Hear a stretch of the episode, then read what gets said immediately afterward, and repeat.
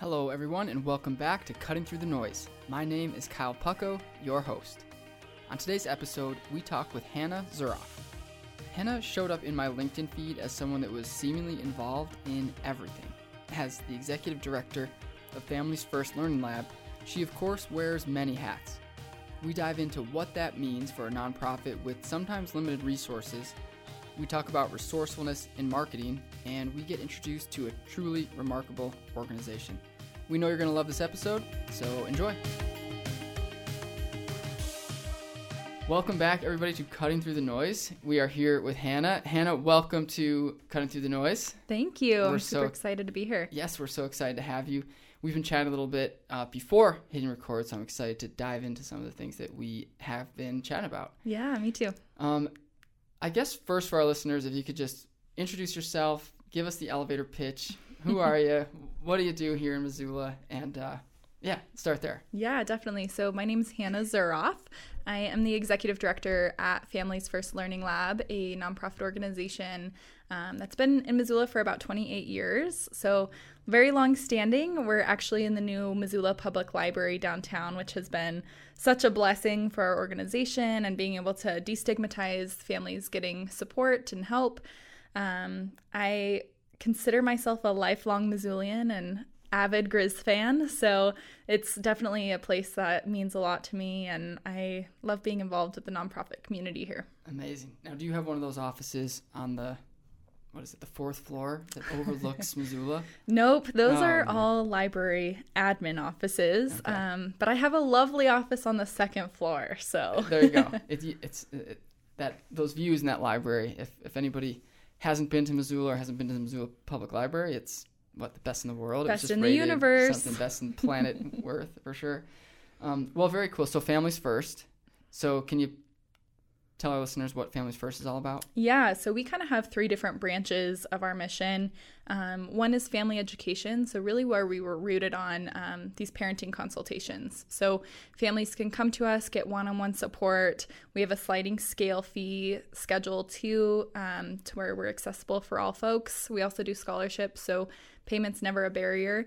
Parenting classes, which kind of sounds a little intimidating when you say it that way, but just seeking support. We have a dad support group that launched in June of 2021. It's the first in our state to really just focus on supporting fathers. And so we're really proud of that initiative. And then we actually have a teen program that also is kind of housed within our family education work that focuses on building life skills, like budgeting, finance, building healthy relationships, making healthy meals, and it's a summer camp program for teens, primarily 13 to 18, so pretty wide range there. And that launched this last summer, so we're super excited to have that program going. And then our second kind of tier is called our Child Enrichment Department, and it's really focused on social emotional skills within children, building, kindergarten readiness for 0 to 5-year-olds. We're a part of 0 to 5 with the United Way and Healthy Start through the Health Department. So really a collaborative piece for early childhood education. And a lot of people know us as the Children's Museum in Missoula, so really bringing that exhibit and play-based learning to life in the new Missoula Public Library. So that's kind of our department that runs that. Very cool. Okay, yeah. Hence the second floor. Yeah. Children and family floor. And then our third branch is through the Montana Happiness Project. So it kind of has three different initiatives within it. There's happy families, happy schools, and then happy universities. And we really provide that happy family support. The overall goal is suicide prevention through using a strength-based approach to wellness and well-being and really just building resilience on folks. And this is primarily in Missoula? Yes. So we are based in Missoula. Mm-hmm. About 30% of our work takes place in Lake County on the Flathead Indian Reservation, okay, too. And then actually since COVID, we have seen a huge influx from other populations seeking our virtual supports. So We serve Western Montana is kind of how we market that. Got it. You're certainly not going to, if someone's looking for help and services, you're certainly not going to turn them away. Yeah. So much of the work that we can do is accessible online now. So might as well use that. Amazing. Well, those are some pretty admirable causes. I think a lot of people can get behind those. I don't know if someone says, oh, I don't know, giving children healthy meals. I don't know if I can support that. Yeah. That's great. So thanks for your work. Thank you. This is a marketing podcast. Yeah. We talk marketing. I wanted to bring you in because you have sort of a really interesting background. When I saw your profile on LinkedIn, I said, oh, this is someone who would be really neat to talk to. Thank you. You started in marketing, and now you're an executive director in the nonprofit world, which I know, and you started in marketing actually with Berkshire Hathaway. Yep. So, that's a multi-billion-dollar corporation, Warren Buffett, capitalism. And then you seem like you're now finding a niche in the nonprofit world. So I want to hear first sort of how you landed in, Berkshire Hathaway and what that experience was like, and then also how that transition happened into nonprofit. Yeah, for sure. So I feel like I'm a very extroverted person naturally.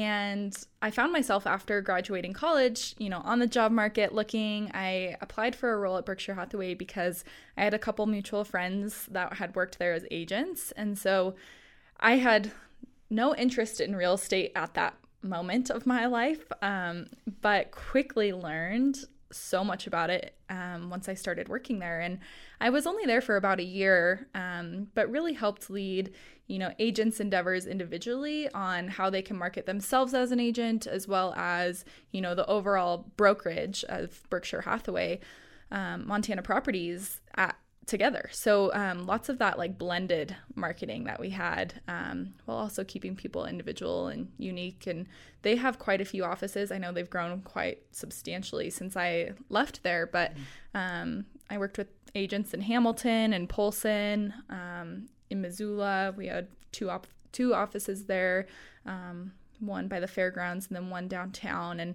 it was a lot of just learning as I go, having a lot of conversations. And I feel like my approach to marketing is a very relationship-based approach. So I was always trying to figure out ways that we could build those relationships to get the word out there. So very cool. Yeah. Real estate's a noisy area to start in marketing. It is. It's like, okay, well, how do you track your efforts back to a house sold? It's pretty difficult. Yep. The way that people find information about realtors, I'm sure you found, is any number of ways. A lot of word of mouth. So what was next? So I actually applied for a programming role at Families First, and that was in 2019. So I've been there a little over 3 years now. And I was really hesitant because I was like, I've never heard of this organization and don't know much about it. It was kind of in the hiatus. We had to close to tobacco smoke in 2017. So this was 2 years after that when we just didn't have a physical location. So wow. Really, integrating programming on like a wide scale level, but during a time where you don't have space is kind of hard. So we were luckily kind of ahead of the game for the pandemic because we were like, we've already been doing this, right? Like, we know how to operate without office space. Yeah, we know how to be adaptable. So I applied for that position and got it. And I have been involved in the nonprofit sector, since I was 14 years old. I started at the Boys and Girls Club in Elko and taught life skills there and was along the ride of a capital campaign, which I was just in high school, but I found so interesting. And I've known that I've always wanted to be in this sector. So at that time, I applied for the Families First position. I was also in school at the university pursuing my master's in public administration with a nonprofit management focus, learning on my feet constantly, it felt like. But a really cool opportunity for me to kind of dip my toes into a different scene. Yeah, programming. I feel like when someone has a role in programming, it is a massive umbrella of things that they do. This event, that's Hannah's role. This publication, that's programming. That's you got to design that and print that. And exactly. That. Yeah, many hats is how we put it. Totally. My team probably hates that I say that all the time, but it's all hands on deck, and you're wearing multiple hats every single day. So, yeah. How do you prioritize in a when I imagine resourcefulness is a big theme at Families First, where There are so many things to do. The services you listed, mm-hmm. I had a hard time keeping track because there were so many. Yep. You know, okay, we have all of these new initiatives, and I looked at the team, and it's, you know, it's not a team of 50. Nope. Right? It's not. We're a team of 6. Yeah, it's a team of 6. So 7 when we're full staffed. So I will make a plug that we're hiring. Yeah, okay, what's the position? It's a relationship ambassador position. So really being the face of our space in the library, some receptionist type roles, doing some donor stewardship, and then a little bit of marketing and communications too. Okay, cool. Everybody probably has to. It seems like in nonprofits, everyone sometimes has to take that role on. Yep. Families First is interesting to me because it seems like, and correct me if I'm wrong on this, when someone reaches out and says, okay, I'm interested in the services that you provide, that's excellent. And you want to help that family, mm-hmm. you want to help that person. Let's use the father initiative that's going on. You know, a father reaches yep. out, great. I'm guessing that there's fathers that don't know to reach out, that are exactly in your yep. the market that you want to reach.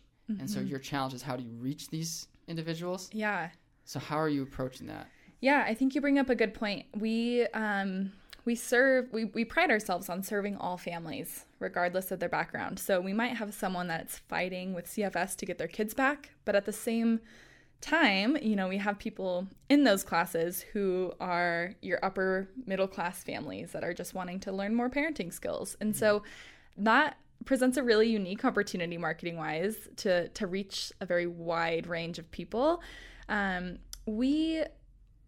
help is just hard. Parenting's hard.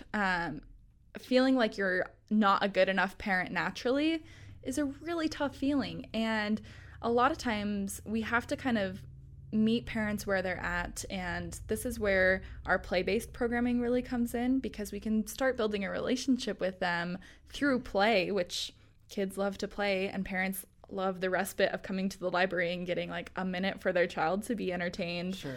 And then we try and build that relationship with them there. So, you know, then when the time comes where they're stressed or they have a child development issue, they know they can come to us in a safe space because we're already that trusted advisor, if you will, within the work that we're doing. Yep. So it's a bit predicated on getting them to the library first. Yeah. And out learning about the library and their services. For sure. I would say that's one piece to it. We mm-hmm. also, like I said, we didn't have a home for quite a few years. So we're really good at showing up in the community. We have a program called Community Connections, which is our exhibits basically in a Mary Poppins style trunk that show up to our different partners. That's a great description. Thank you. Yeah. It really is. We just load them up in our cars and then show up, and it's like this fun, magical experience. So we've done that at many community events. Like we were just at the Roots Festival. We go to the Fall Family Fest, lots of public events that, you know, maybe there's not folks that go to the library or have been to the library, but we can still reach them in these other areas. Mm-hmm. We also try and partner with other nonprofits. So, you know, the Missoula Food Bank and Empower Place will come and bring our exhibits there, or some of the community schools like Lowell, who has such a great community center.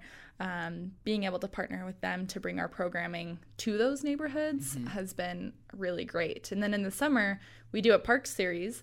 So we go to various parks around Missoula, bring our exhibits, usually popsicles and like fun treats too. But nice. Another way to just kind of reach families outside of the doors of the library. Yeah, that's an incredible way. You know, those examples you gave sound amazing. Yeah, show up. There's some fun things happening. And then, like you said, relationship-based, which I hadn't heard mm-hmm. before, relationship-based marketing. But I think that's exactly what you described. Yeah. That's really neat. Thank you. So, Lifelong Grizzly. Now, so you were born in Montana. Yep, here in Missoula. So you just, you saw the old library, now the new library, and so you must be thinking this is pretty great. It is. So we were actually based in a tiny office similar to like what we're sitting in right now. I don't know the exact dimensions, but for those listening, it's probably like 20 by 20, say. And there were 4 staff in there, and it was just chaos. And that's tough. I mean, it was kind of beautiful in the sense that I could just turn my back and be like, do you think this looks okay? You know, when we're designing materials or mm-hmm. writing a grant proposal. So that piece was kind of nice, but you know, now we have our own offices, which is right. incredible. And this really destigmatizing facility that we can show up in every day and be so excited to not only like know where we're working, but know that we're serving families that are coming to the library and in a really fun, cool way. That's great. It's amazing what a door can do for productivity. Yeah. Like, we did used to be an open office space. Yep. And then we said, well, we need doors. And sometimes you're right. Turning around was great. Yep. But a door is also great. It's a step up. Totally. Especially as your team grows. Yes. Yes. Doris has done quite a bit. So as you're hiring, as your team grows, as you need more, you know, more resources and, what do you look for in, let's imagine you're hiring somebody and the job requires an undergraduate degree or maybe not, and someone's coming to chat with you about the position. Mm-hmm. As the executive director, what sort of things are you looking for in a hire? Personality is a big one, 'cause skills are coachable, right? Mm-hmm. So really seeing like if they can fit the culture that we're building on our team, and that can be... I always tell people I'm an introverted extrovert. So, you know, when you're coming to interview, your extrovert hat should be on a little bit. And you're trying to build that relationship in a charismatic way with the person sitting across from you. Mm-hmm. So that's definitely something I'm looking for. I would also say my team, if they listen to this, they're going to laugh too. But that all hands on deck kind of team-based focus, I think some people are – that's not the right phrase for their work style. Mm-hmm. And so making sure that they realize, and as many nonprofits are, especially small shops like us, we have to have each other's backs because we're not going to be successful if we can't step in and help our colleagues. Sure. The avoiding the individuals that might say, oh, I don't know, that's not my job. Yep. I'm like, this is sort of all hands on deck, like you said. You're getting your PhD, started in January. Yep. You just wanted to go back to school, open up more textbooks. Yep. What's tell us about that. What's the PhD in? You're here at the University of Montana. Yep. In person? Both? In person. So yep. I guess both now. My first semester was all online, which was actually really hard. I feel like I'm technologically pretty sound, but I was missing that connection piece with other students. And the material I was learning was hard. I mean, I love school. I love to learn.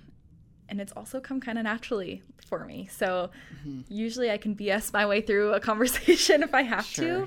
But, you know, last semester it was very science heavy, lots of statistics, new material that I didn't know. And I actually had to like really study and, you know, work for it, which was a bit of a wake up call for me.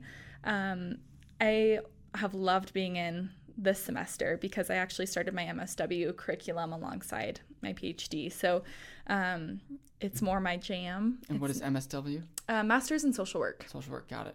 Yeah, so my focus like super long term is going to be on developing policy that can help benefit organizations like ours, specifically within family welfare, also like Indigenous policies too, or something that I'm really interested in within trauma and poverty. So, I'm not sure what that means for me right now, but really just kind of dipping my toes in the water and back at it. Yep. And how long is the program? It depends. Okay, right. Yeah. So I'm in full time. So I'm doing 12 credits right now this semester. But because I'm doing two programs, it's kind of wonky. I'm hoping to be done in 5.5 years. So I'm already a year in. Yeah. It's kind of funny. That's a program. Yeah. And it's great because I'm such a planner. I like plan 5 years in advance, I feel like. So so there it is. You've got your semesters blocked. Yeah. And I told myself, I was like, I'm either going to go for my PhD or like have children when I'm 26. There and that was like my 5-year plan from when I was 21, right? And so I was like, all right, children aren't really in the books yet. And so we're going to go back to school. Is. Yeah. That's really great. So there's Zoom also. And so it's some students show up via Zoom. Is that happening? Yep. That's still happening. That's tricky. It is. My social work program is very in person and,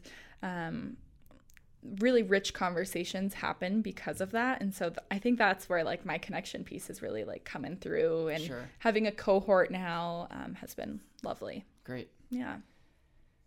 For people that want to learn more about Families First or get involved, yeah. How can they do that? How can you help? If they heard and said, yeah, how can we help? This sounds like something, you know, maybe I knew a little bit about it, but now after hearing Hannah, I want to talk more. So if you haven't been to the library, I would love to give you a tour of our space, because I think that really helps connect the dots of the work that we're doing. We also are always looking for volunteers and donors. We are a nonprofit, so quick yes. plug for anyone quick that plug. Wants to make a donation. That's the marketer in Hannah. If we need some donations, please. Yep. Please give me all of your money. That would be great. I also like... so much of what we're doing is trying to get out there to the public for them to know of our services. So if you know of a family that, you know, maybe you've had the conversation of a dad that's super overwhelmed, or maybe you've had, you know, a conversation on the playground while you're picking your kids up about maybe a child development thing that you're like, is this normal? Like, should my kid be doing this at this point? We're here to help with those types of things. And we also do a divorce and separation course too. Mm-hmm. So that is something that like really hits home for me. My parents are divorced and did so when I was in high school. And I think that can be a really stressful time in a parent's life. And we know it's an adverse childhood experience. So that's an easy one to know, like if you have a friend going through that, or people normally talk about that because it's such a hard point in their lives. So just knowing that that resource is available, all of our programs are either free or have a reduced fee option. And we provide free childcare and meals at them too. So just knowing that information. Yeah. FamiliesFirst.org. We'll put it in the show notes. So close. FamiliesFirstMT.org. MT. Families First was taken. Yeah. Families First is taken. There's a lot of Families First out there. But only one in Missoula. Only one. Yep. Only one in Western Montana. Sort of. There's a department with CSKT that has Families First in their Got it. In their name, so it can be a little tricky. But we could lump in some count. Only one in these 3 counties. Yep, these 4 counties. Well, great, Hannah. Thank you so much for sharing your story with us and for informing us all about Families First. That was really great to hear. I hadn't known too much about it, so this is really educational for me as well. Thank you. Yeah, and please reach out with any questions. Our number is 406-721-76902. So we're always here to help. Awesome. We'll put that right in the show notes. And thanks again. Yeah, thank you. That's all, folks. As always, if you have any questions or comments, shoot them to our digital marketing crew, team@pintlergroup.com. Have a great rest of your day, and you'll be hearing a lot more from us very soon.